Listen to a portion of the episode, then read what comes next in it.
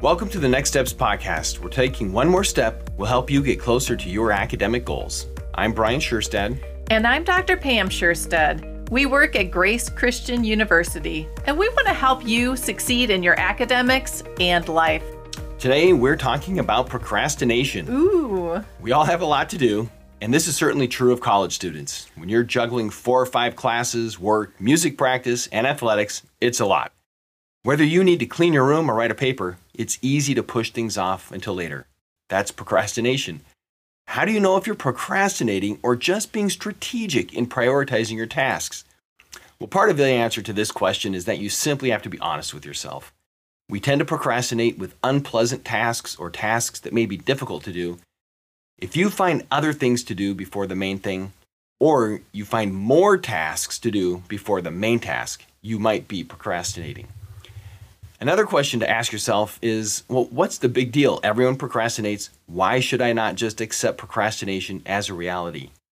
In a previous episode, we talked about growth mindset, and I would challenge the habitual procrastinator that they are not being their best. We are not unlimited in our abilities, but perhaps procrastination is limiting us unnecessarily. It's important to be honest with yourself about your academics. Are you turning in your assignments after the due date? Are you feeling rushed or stressed attempting to get your assignments in on time? If you answered yes, you may be procrastinating. Mel Robbins is the author of the five second rule transform your life, work, and confidence with everyday courage. Mel outlines an easy strategy that can help with procrastination it's as simple as counting down from five. Five, four, three, two, one. The focus is on pushing yourself to do the things you know you need to do when you get to one. Too often, we rely on others to motivate us or encourage us.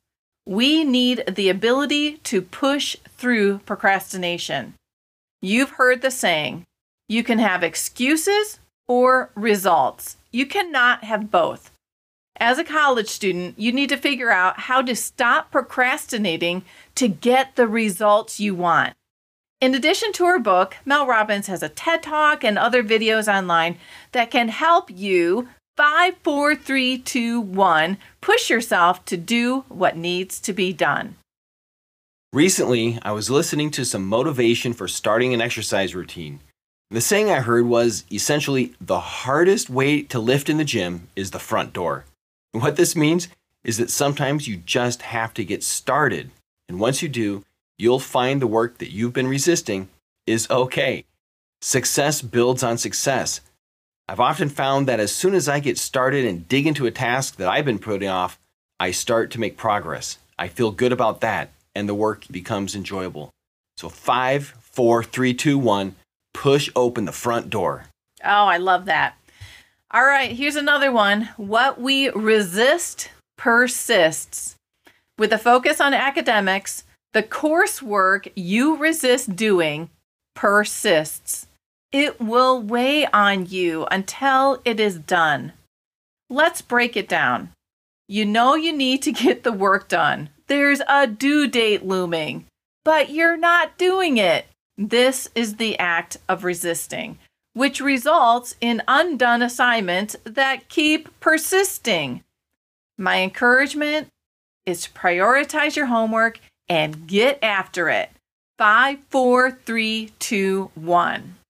Most of the time we procrastinate, it is not because we're lazy. There's something else that keeps us from getting started. If you're a perfectionist, you may find yourself not starting because you know that you don't have time to do a 100% awesome job. Maybe you're not sure how the project will go, or you don't know exactly what the professor wants. If I can't do this assignment perfectly, then I'm not going to start. One way to get started is to intentionally get something on paper as a rough draft. Tell yourself, I'm working with wet cement here, which is to say, it's not perfect, and I don't intend for this to be perfect right now. Save perfect for when you do have more time or more information from your professor. So, five, four, three, two, one.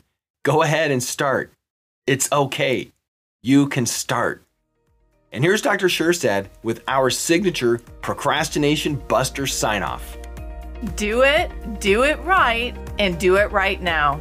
Thanks for listening. We are rooting for you.